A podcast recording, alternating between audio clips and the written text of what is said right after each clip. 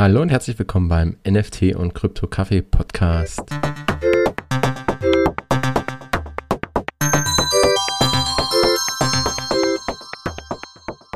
Heute gibt es mal wieder eine Solo-Folge von mir, in der ich zwei Projekte ein bisschen im Detail vorstellen möchte, aber gleichzeitig an den Projekten auch mal aufzeigen möchte, welche Strategie ich hauptsächlich verfolge im ganzen NFT-Space, worauf ich bei Projekten ein wenig achte und wie sich Projekte auch entwickeln können. Und als erstes, ganz aktuell, geht es um die Murakami Flowers. Takashi Murakami ist ein zeitgenössischer japanischer Künstler und Designer, der sein eigenes Projekt jetzt wahrscheinlich im April rausbringt. Im Mai gibt es eine Ausstellung von ihm im Gagosian, eine Gagosian Exhibition in New York, und da werden seine NFTs auch ein Teil davon sein oder vor allem höchstwahrscheinlich seine Flowers und die Blume, die so eine Flat Sonnenblume oder Superflat, Sonnenblume Superflat ist ja letztendlich der Stil, für den Murakami berühmt ist oder den er geprägt hat, erfunden hat und der in seiner Philosophie auch so ein bisschen die japanische Kultur widerspiegelt in ganz verschiedenen Aspekten.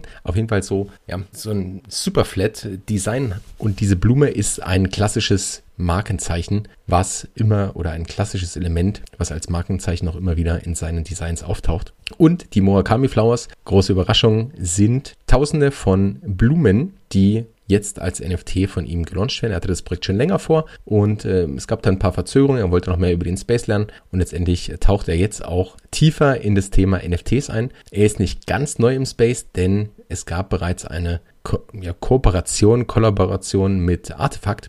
Das ist das zweite Projekt, um das es heute geht. Und die Historie, da gehen wir gleich noch drauf ein. Erstmal zurück zu Murakami. Also das Projekt Murakami Flowers der Presale ist gerade live, und zwar alle Artefakt Clone X ist ja da das große Projekt, und alle, die ein Clone X mit einem Murakami-Drip haben, und davon gibt es ca. 3000, die bekommen einen Whitelist-Spot für die Murakami Flowers und konnten bereits ein Seed minten für 0,0727 ETH, und ich glaube, der Floor momentan liegt bei ca. 6,6 ETH.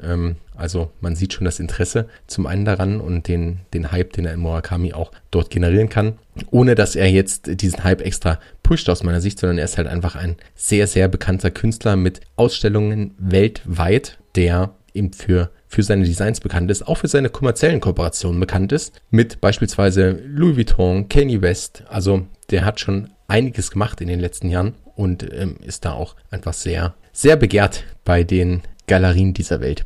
Letztendlich, wie gesagt, der Launch wird jetzt demnächst stattfinden. Es gibt noch die Möglichkeit, einen Mint-Platz zu gewinnen in einem Gewinnspiel, in einem Raffle. Den Link gibt es über den offiziellen Murakami Twitter-Account. Den werde ich auch nochmal in den Shownotes verlinken. An der Stelle kurze Warnung auch. Also ich glaube, Murakami ist eines der häufigsten kopierten Projekte im Sinne von, es gibt wahnsinnig viel Spam draußen. Er macht auch ganz viel, oder er hat natürlich auch ein Instagram-Profil, wo er viel teilt. Und dort gibt es leider auch ganz viel Fake-Profile, die fast 1:1 genauso aussehen, vielleicht etwas anders geschrieben sind, die dann plötzlich verkünden, dass die Whitelist oder dass das Minting jetzt eröffnet ist und versuchen, gutgläubige Käufer auf die Seite zu ziehen, damit die dort ihr hart verdientes Geld ausgeben. Und letztendlich kommt dann logischerweise nichts dabei rum. Deswegen ein bisschen aufpassen, wenn ihr euch für das Thema interessiert. Immer schauen, dass ihr wirklich die offiziellen Links, die offiziellen Kanäle dort nehmt. Letztendlich, wie gesagt, momentan der Raffle noch bis zum 5. April offen, und irgendwann danach wird es den Public Sale geben. Das heißt, die Raffle-Plätze können natürlich dann noch minten. Die Whitelist kann nur bis zum 1. April minten, und der Public Sale wird dann circa noch ungefähr 8000 weitere NFTs haben. Wobei ich hier, je nachdem wie der Mint gestaltet ist, davon ausgehe, dass auch entsprechende Gas-Fees einfach vorhanden sein werden, da das Projekt eben sehr, sehr begehrt ist. Man merkt es schon am Raffle, wie viele Leute versuchen sich einzutragen, dass die Server regelmäßig überlastet sind. Also das Interesse an dem Projekt entsprechend hoch. Was ist jetzt das Projekt genau? Wie gesagt, es geht um Blumen, um die Murakami Flower. Das ist letztendlich so ein flaches Dot-Design, und es wird 11.664 Blumen geben, und die sind alle mehr oder weniger handgestaltet von Murakami und seinem Team und alle unterschiedlich. Also es gibt 11.664 verschiedene Blumen, die alle handdesignt sind und letztendlich in verschiedenen Kombinationen der Farben einherkommen. Und die Zahl 108 spielt im Projekt eine ganz große Rolle. Das ist im Buddhistischen die Zahl für Bonno, also die irdischen Freuden. Und diese Zahl 108 hat er jetzt sehr stark in seinem Projekt eingearbeitet. So gibt es eine Kombination oder 108 Kombinationen aus Hintergrund und Blumenfarbe, die jeweils ein Feld ergeben. Also gibt es dann sozusagen 108 Felder und die Felder haben je 108 Blumen. Also sind wir bei 108 mal 108 Kombinationen und das sind eben diese 11.664 NFTs. Wir werden letztendlich sehen, wie die Blumen dann aussehen. Es gab ein paar Sneak Previews, allerdings viel auch von ihm direkt verpixelt, da er noch nichts vorwegnehmen wollte und das alles manuell eben aussortiert wird oder manuell gestaltet wird. Also ein spannendes Projekt für Kunstliebhaber, ein spannendes Projekt einfach in diesem Space, weil Murakami eben schon auch durch die Artefakt-Kooperation hier einen Namen habt, die Clones mit Murakami Trade eben auch sehr, sehr begehrt sind und gleichzeitig eben dann ab, ich glaube, 11. Mai eine Ausstellung in New York von ihm stattfindet, was natürlich auch für seine NFT-Kollektion nochmal von Vorteil sein könnte. Das zweite Projekt in dem Zusammenhang ist Artefakt. Und Artefakt, für die es nicht kennen, er hat sich so ein bisschen verschrieben, die Next Generation Sneakers und Fashion für das Metaverse zu machen. Die Firma an sich oder das Label an sich gibt es schon, sagen wir jetzt, knapp 2 Jahre und die haben letztendlich angefangen mit verschiedenen Kollaborationen, haben vor allem viel, also digitale Sneaker designt und auch Collabs gehabt mit berühmten Künstlern wie Jeff Staple, Fewocious, also da wirklich verschiedenste Kooperationen, auch viel im Gaming-Bereich. Aus dem kommen die Founder auch so ein bisschen und haben letztendlich dann Mitte letztes Jahr ungefähr oder im Sommer letztes Jahr bekannt gegeben, dass sie ihr eigenes großes Projekt starten, ihr Avatar-Projekt und dass es das ambitionierteste Projekt überhaupt ist und haben das Projekt Clone X getauft. Am Ende sind es dann 20.000 verschiedene Klone geworden, also mehr oder weniger erstmal ein PFP-Projekt mit 20.000 Avataren.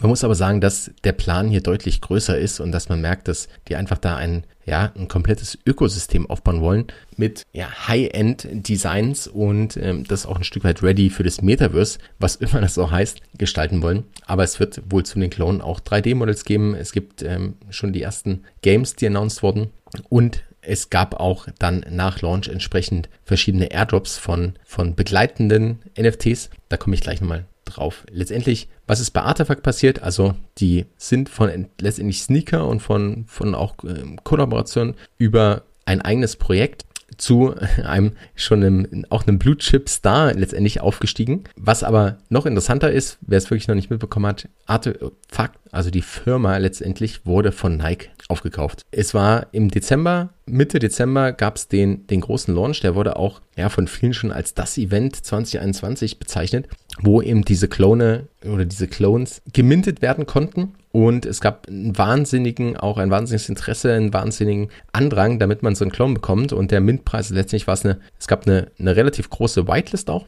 Und es gab dann, ich meine sogar mehr als die Hälfte waren in der Whitelist, eben über die verschiedenen Kooperationen, über die man dann eben die Berechtigung bekommen hat zu minten. Und es gab aber auch dann noch circa, sagen wir mal, 9.000 rund Clones, die im Public Sale in einer Dutch Auction verkauft werden sollten. Der Prozess lief nicht ganz so reibungslos. Der ist bei 3 gestartet, dann haben schon die ersten, dann ist es wieder gestoppt worden und am Ende wurden einfach für einen Flat Price von 2 ETH damals konnte man einen Clone minten und beziehungsweise hat erstmal ein Vial gemintet und dieses Vial, also diese DNA-Dose, die konnte man dann in einen Clone verwandeln und dann hat man eben wie immer nach Zufallsprinzip erfahren, ob der jetzt einen entsprechend, also welche Traits, welche DNA der Clone hat, wie er aussieht, etc.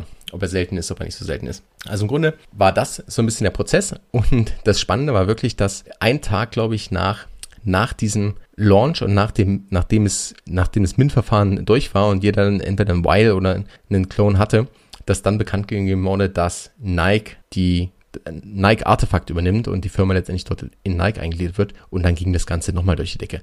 Klar gab es auch einiges an Kritik im Sinne von, hey, jetzt steigen hier irgendwie die großen Companies ein und Artefakt war so ein Independent-Label und das ist ja gar nicht mehr Web 3, wenn jetzt irgendwie da die große Firma dahinter steht und vorgibt, was gemacht werden soll.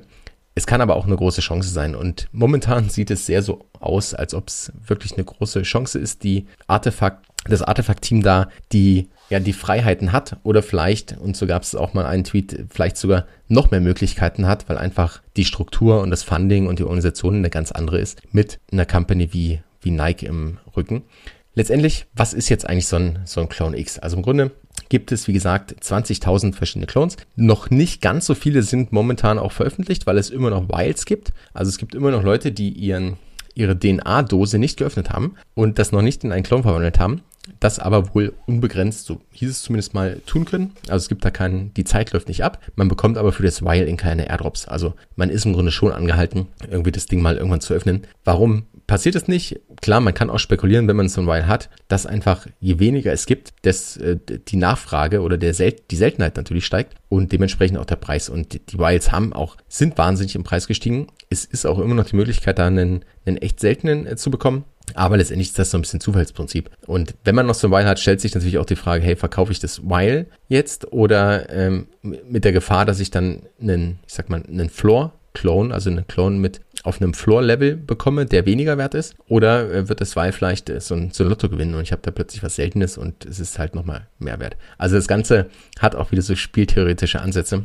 Letztendlich gibt es noch ein paar Wilds, es sind circa 19.000, bisschen über 19.000 Clones jetzt aber schon vorhanden bei circa 8.700 Holdern momentan laut OpenSea. Also von der Verteilung her gibt es wirklich einige Wallets, die mehr als einen Clone oder einige Holder, die mehr als einen Clone halten. Das liegt auch an der ganzen Verteilung so ein bisschen, denn wenn man eben ein Produkt oder ein NFT von einer Kollaboration hatte. Also zum Beispiel gab es irgendwie aus dem Stapleverse von Jeff Staple gab es auch die Taube, ja, das Pigeon-Projekt. Und da konnte man ja auch mal günstig einsteigen. Wenn man das zum Beispiel hatte, hatte man mit einem NFT automatisch Anspruch auf 3 Wilds. Oder von Fewocious gibt es auch verschiedene Partner, Collabs-NFTs. Und wenn man jetzt eins dieser Fewocious-Artefakt-Collab-NFTs hatte man auch automatisch eine Mint-Disk bekommen, womit man dann 3 Clones minten konnte. Und dadurch, wer das natürlich gehalten hat oder wer dann noch mehr Wilds oder Mint-Disks gesammelt hat, der hat heute dann auch mehr Clones. Und deswegen von der Verteilung ist es okay, also weniger als die Hälfte, aber immerhin 8.700 Holder bei einem Interesse. Also ich glaube, die Follower sind über 300.000 auf Twitter, über 150.000 Discord. Also man merkt schon, dass das ein großes Projekt ist, dass man wohl guten Gewissens zu den Blue Chips zählen kann und dass auch ein entsprechendes Interesse natürlich automatisch da ist, auch in einem professionelleren Umfeld, gerade wenn eine Firma wie Nike dort einsteigt, was macht Nike dort, was machen die gemeinsam? Das ist natürlich auch eine spannende Reise und Nike hat andersrum gezeigt, dass sie da auch ganz vorne dabei sind und auch vielleicht innovativ, kreativ denken oder auch da in die Projekte so mit reingehen, das unterstützen. Also es gab im Vorfeld zum Launch einen ganz großen Hype und dann mit dem Announcement, dass Nike übernimmt, wurde der Hype natürlich noch größer. Die von 2 ETH Mint-Preis ist es sofort, ich glaube, auf 6, 7, 8 ETH hochgegangen, Mitte Dezember. Und ja, seitdem hat man nicht mehr zurückgeschaut. Also ist wirklich interessant, wie sich das Projekt auch entwickelt hat. Die Clones, wie gesagt, sind einzelne erstmal PFPs, die in einem außergewöhnlichen und einmaligen Design auch so ein Stück weit herkommen. Es gibt verschiedene DNAs, die machen letztendlich auch den Wert ein Stück weit aus. Die sind entscheidend fürs Design. Also es gibt die Human, die Menschen. Das sind ungefähr ca. 50% der Clones sind Humans. Dann gibt es die Robots, die Dämonen, die Engel, die Reptilien und die Untoten und die ganz seltenen Aliens. Und letztendlich ist das nach Seltenheit strukturiert, sozusagen in absteigender Reihenfolge gerade. Also von den Menschen gibt es irgendwie 50% der ganzen Clones sind Menschen, 25% sind Robots und dann haben wir irgendwie Dämonen und Engel mit jeweils 8,5%. Und dann eben die Reptilien, die Untoten und die Aliens mit deutlich weniger Anteilen. Und diese Seltenheit macht natürlich zum einen Wert aus. Und dann gibt es eben verschiedene Traits, auch noch verschiedene Kleidung, verschiedene Gesichtsaccessoires, also Augen, Mund etc. Es gibt auch noch so ein paar spezielle Besonderheiten. Und das eine ist zum Beispiel auch der Murakami-Drip. Also da war auch die wurde auch ganz groß natürlich gefeiert, diese Kooperation mit Takashi Murakami, der eben einzelne Designs auch hat einfließen lassen und Insgesamt gibt es halt einfach nochmal ca. 3000 Clones, die einen Murakami-Drip haben, also irgendein Element oder vielleicht auch mehrere von Murakami und die dann auch nochmal einen ganz anderen Wert haben. Auch eine ganz andere, vielleicht auch interessant, eine ganz andere Rechte. Also während der Holder des NFTs erstmal die Rechte hat, seinen Clone kommerziell einzusetzen, bis zu $1 Million Umsatz im Jahr, ist es bei den Murakami-Drips nur bis zu 100.000 Euro im Jahr. Also da ist die Lizenz einfach nochmal ein bisschen anders gestaltet. Und ja, natürlich das Interesse, schon an, dass Murakami dort beteiligt war, nochmal ein ganz höheres. Und dann gab es eben auch das Announcement oder die Vermutung. Erstmal gab es die Vermutung und das Gerücht, dass die Clones mit Murakami-Drip einen Whitelist-Platz für die Murakami Flowers bekommen, also für das eigene Projekt von Murakami. Und das wurde dann irgendwann bestätigt und jetzt ist es dann letztendlich auch soweit. Also da schließt sich so ein bisschen der Kreis zum Anfang. Und wenn man vorausschauend sich das Ganze angeschaut hat, und das ist eben mein Beispiel, was ich vielleicht an diesen zwei Projekten so ein bisschen geben will, wenn man sich das so ein bisschen angeschaut hat, dann merkt man, wie man durch ein einzelnes Investment mehr oder weniger oder auch indem man sich mit einem Projekt mal sehr intensiv beschäftigt, dass man plötzlich ganz neue Möglichkeiten noch hat, in andere Projekte reinzugehen, von Collabs zu profitieren und auch bei dem Artefakt Clone X, also der Hype war ja nicht umsonst. Und selbst wenn man kurz nach Nike-Announcement für Sect East, was wahnsinnig viel, also auch erstmal ein wahnsinniger Anstieg war und wahnsinnig viel Geld natürlich auch ist, wenn man da eingestiegen ist, hat man heute erstmal die Entwicklung von einem Floorpreis von irgendwie 6 ETH oder von 2 ETH Mintpreis auf, heute stehen sie bei fast 15 ETH. Zwischenzeitlich war es auch schon mal bei 20 für einen Floor-Clone, entsprechend seltenere oder ja, Clones mit selteneren Trades natürlich dann noch höher. Und das heißt, man hat zum einen die Entwicklung mitgenommen, aber man hat auch einen Haufen Airdrops mitgenommen. Also wir hatten das in der letzten Podcast-Folge auch schon ein Stück weit über was das ganze Bored Ape-Universum was dort gerade passiert, mit eben dem Claimen von dem Apecoin oder auch vorher, was dort passiert ist mit dem Serum oder mit den Docs. Das hat Artefakt dann wirklich auch nochmal ähnlich. Also getoppt will ich vielleicht nicht unbedingt sagen, aber sie haben auf jeden Fall da auch nochmal richtig, richtig Gas gegeben und haben beispielsweise Ende Dezember zu Weihnachten direkt ihren ersten Airdrop direkt rausgehauen. Also man hat irgendwie Anfang in der Dezemberhälfte gemintet, dann kam irgendwie um den 13. rum das Announcement mit Nike und dann gab es zu Weihnachten letztendlich mehr oder weniger schon das erste Geschenk und es war ein Spacepod, also auch wieder eine Kooperation mit On Cyber und letztendlich so eine kleine virtuelle Wohnung, wo man auch die eigenen NFTs ausstellen kann. Also da konnte man dann wirklich alles, was in seiner Wallet ist oder auch andere Wallets noch connecten. Und man kann so ein bisschen seine eigene Wohnung gestalten, man kann seine eigene Galerie gestalten. Es gab dann auch sofort Designer, die mit 3D-Models wirklich Möbel und Ausstellungsstücke letztendlich für die Wohnungen designt haben. Und die wurden dann wiederum auch von Artefakt teilweise angestellt. Also das ist wirklich verrückt, was hier passiert, in welchem Speed das passiert. Und die Leute haben sich dann halt auch die eigenen Wohnungen eingerichtet mit coolen Möbeln, mit ihren NFTs an den Wänden. Und das Ganze kann man so ein bisschen als eigene Galerie dann auch teilen. Also der Besucher kann dann wirklich sich in einem 3D-Space bewegen und sieht dort einfach dann die personalisierte, individualisierte Wohnung. Und das ist schon mega cool, ne? Das war so der erste Airdrop. Und jetzt Anfang Februar, Anfang des Jahres wurde schon bekannt gegeben, hey, wir planen hier, also die zweite Phase geht bald los und wir planen hier was ganz Großes. Seid gespannt, dann sind die ganzen Clones natürlich weiter gestiegen im Wert, weil das Interesse einfach da ist. Und Anfang Dezember war es dann soweit, dann hat jeder Spacepod noch eine Ergänzung dazu bekommen, einen Lootpod. Also es gibt schon jetzt sozusagen dann Pod X, die Pod X-Kollektion, wo man mit dann schon mal irgendwie zwei Galerien hat oder der Lootpod war dann einfach nochmal wie eine größere Halle, auch schon mit Logos von Nike, von Air Jordan, von Converse, von Artefakt mit integriert. Also etwas runder auch im Branddesign oder das zeigt auch schon, wo die Reise vielleicht hingehen kann. Und parallel gab es den Monolithen für jeden Clone. Also das heißt, jeder, der seinen Clone und seinen Spacepod noch hatte, hat einen Monolithen und einen Lootpod dazu bekommen. Wer mehr hatte, natürlich dann auch entsprechend mehr. Und der Monolith, das ist auch bis heute nicht raus, das ist das Spannende eigentlich.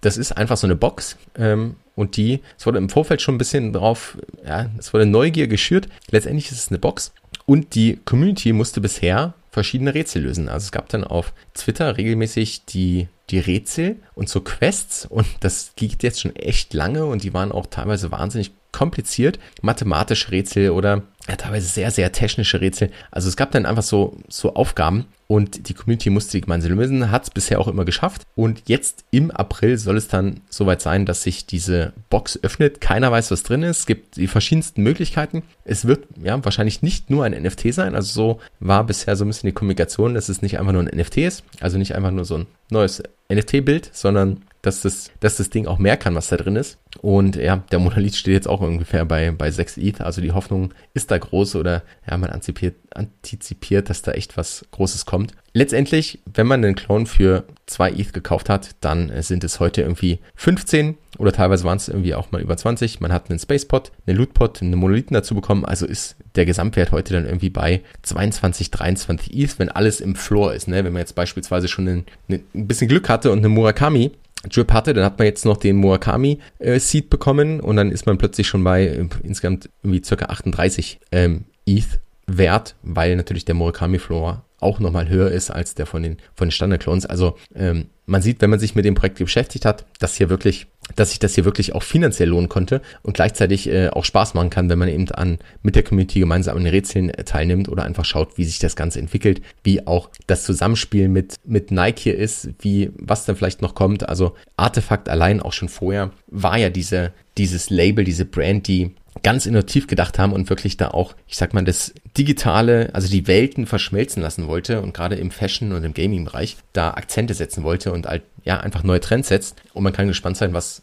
hier noch kommt. Wenn man eben schon früher dabei war und gesehen hat, hey, es gibt für irgendwie die Fewocious Schuhe, gibt es 3 Whitelist-Plätze, und man ist dann schon im Herbst 21 eingestiegen, bevor das Ganze so richtig losging, dann hat sich das natürlich nochmal mehr gelohnt, weil klar sind die Preise da auch angestiegen und danach wieder gesunken, weil das natürlich diese Strategie mehrere Leute ja wirklich dann entdeckt haben und durchgeführt haben. Aber im Endeffekt hat sich das gelohnt. Und wenn man ganz am Anfang drin war in einem, weiß ich nicht, in einem Staple, eine Pigeon gemintet hat, ich weiß gar nicht, wo der Mintpreis da lag, der war sehr, sehr überschaubar, dann konnte man halt, dann ist das Ganze jetzt angewachsen dann irgendwie auf diese über 20 ETH, und das ist schon, das sind schon verrückte Summen auch in diesem ganzen Space. Natürlich macht nicht jedes Projekt das mit, aber was ich damit sagen will, und da schließt sich dann auch der Kreis auch mit dem Murakami, hätte man jetzt beispielsweise auch Anfang des Jahres, als das Gerücht aufkam, schon sagen können, hey, ich hole mir vielleicht habe ich einen Clone und tausche den einen gegen einen anderen mit Murakami-Drip oder leg nochmal ein bisschen was drauf und hol mir dann einen mit Murakami-Drip und nehme zum einen die Wertsteigerung mit und zum anderen habe ich dann diesen Whitelist-Platz mit dem Risiko, dass das vielleicht auch nicht so gekommen wäre. Klar, letztendlich, wer's so gemacht hat, für den hat sich's jetzt gelohnt, und der darf sich jetzt fragen, ob er seinen Murakami Seed verkauft für, ja, das sind ja auch, das ist eine Ver-80- oder Ver-100-Fachung, 80, 100x, auf den Einsatz letztendlich beim Mint, oder ob man den hält und schaut, ob da, ja, was dabei ist, oder verkauft und später günstiger einsteigt. Also es gibt ja alle Szenarien. Letztendlich, mein Punkt ist, dass wenn man sich mit den Projekten intensiver beschäftigt, und das kann man nicht mit hunderttausenden Projekten, das kann man nur mit ausgewählten, und man muss natürlich auch schauen, wie sich die Projekte entwickeln, aber dann kann diese Reise einfach sehr, sehr spannend sein, auch über Projekte hinweg, über Collabs hinweg. Deswegen schaue ich auch in Projekten immer neben den klassischen Fragen, also wer ist das Team dahinter und was ist eigentlich der Plan, was haben die vor, was bringen die für Innovationen rein, das ist auch ein ganz wichtiger Punkt, aber daneben schaue ich auch immer, hey, sind Kollaborationen angedacht, ja, sind Kooperationen angedacht, gibt es schon irgendwie Potenzial dafür, ist schon irgendwo mal was angedeutet worden, weil das natürlich einfach eine ganz, ganz spannende Sache sein kann, und gleichzeitig haben die größeren Projekte, bieten ja auch immer wieder die Möglichkeit, dass andere Projekte da so ein bisschen teilhaben wollen und dann Whitelist-Plätze eben für einzelne Kollektionen rausgeben. Das gibt's auch häufiger.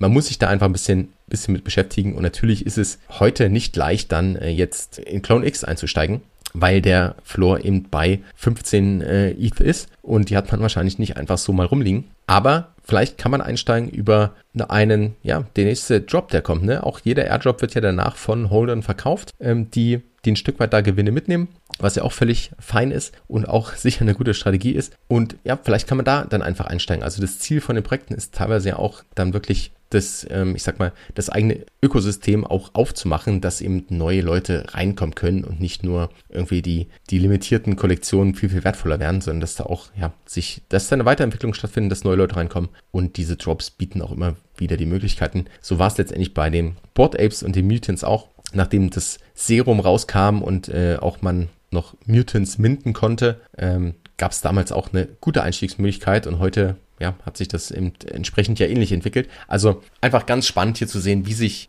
auch so die großen Projekte entwickeln und welche Kooperationen die eingehen, wie sich Kooperationen teilweise weiterentwickeln und dass es jetzt auch noch nicht vorbei ist. Also klar hat man jetzt vielleicht irgendwie die letzten Airdrops verpasst, wenn man nicht drin war, aber die Reise geht ja weiter, bis irgendwann vielleicht die große Blase mal platzt. Dann sich ja auch wieder der Space ein bisschen beruhigt. Oder wir haben ja auch immer diese Mini-Cycles, über die wir auch schon öfter gesprochen haben. Aber letztendlich die Reise geht weiter. Man kann auch jetzt noch die Projekte suchen, ausfindig machen. Ich wollte einfach mal ein bisschen mitgeben, worauf ich so achte und was so ein Beispiel für so eine Reise sein kann, wie sich das entwickeln kann und auch dann letztendlich finanziell gut entwickeln kann. Neben dem, was im Space auch sonst so passiert und wie spannend eigentlich diese Reise auch ist und was man dann letztendlich mit seinem NFT auch machen kann, wie man mit der Community in Austausch kommt. Und ja, ein anderer Airdrop, gerade heute announced, ist Azuki. Über das Projekt habe ich auch schon ein paar Mal, ich habe es ja schon ein paar Mal angedeutet, dass ich da mega bullish bin.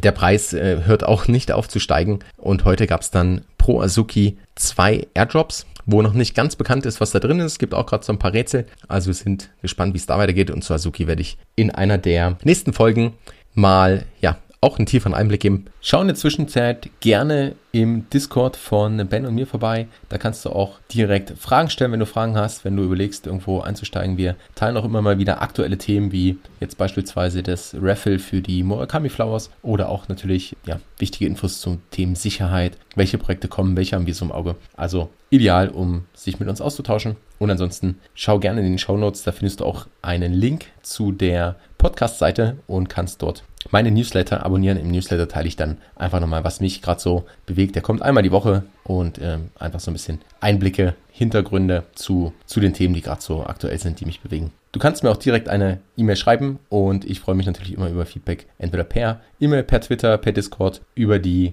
Podcast, ob dir die Themen gefallen, welche Themenwünsche du hast. Heute war in der Tat auch mal ein Thema, was gewünscht wurde, dass wir einfach ein bisschen auf das Thema Clone X mal eingehen und daher heute mal ein kleiner Überblick, aber gleichzeitig auch die Strategie, die ich so selbst umsetze. Und an der Stelle wie immer nochmal der Hinweis, ich bin kein Finanzberater, das hier ist keine Finanzberatung, sondern es soll dir einfach einen kleinen Überblick über den NFT-Space geben und wenn du irgendwo investieren möchtest, irgendwo einsteigen möchtest, dann schau, dass du deine eigene Recherche dort auch machst. Do your own research, sagt man ja so schön, und dass du auch nur Geld einsetzt, was du auch bereit bist zu verlieren, denn klar kann man auf der einen Seite tolle Gewinne erzielen und auch spannenden Projekten beitreten, aber das Ganze ist natürlich auch sehr, sehr risikoreich. Wie gesagt, also nichts, was ich hier sage, ist finanzielle Beratung und sollte in irgendeiner Form so verstanden werden.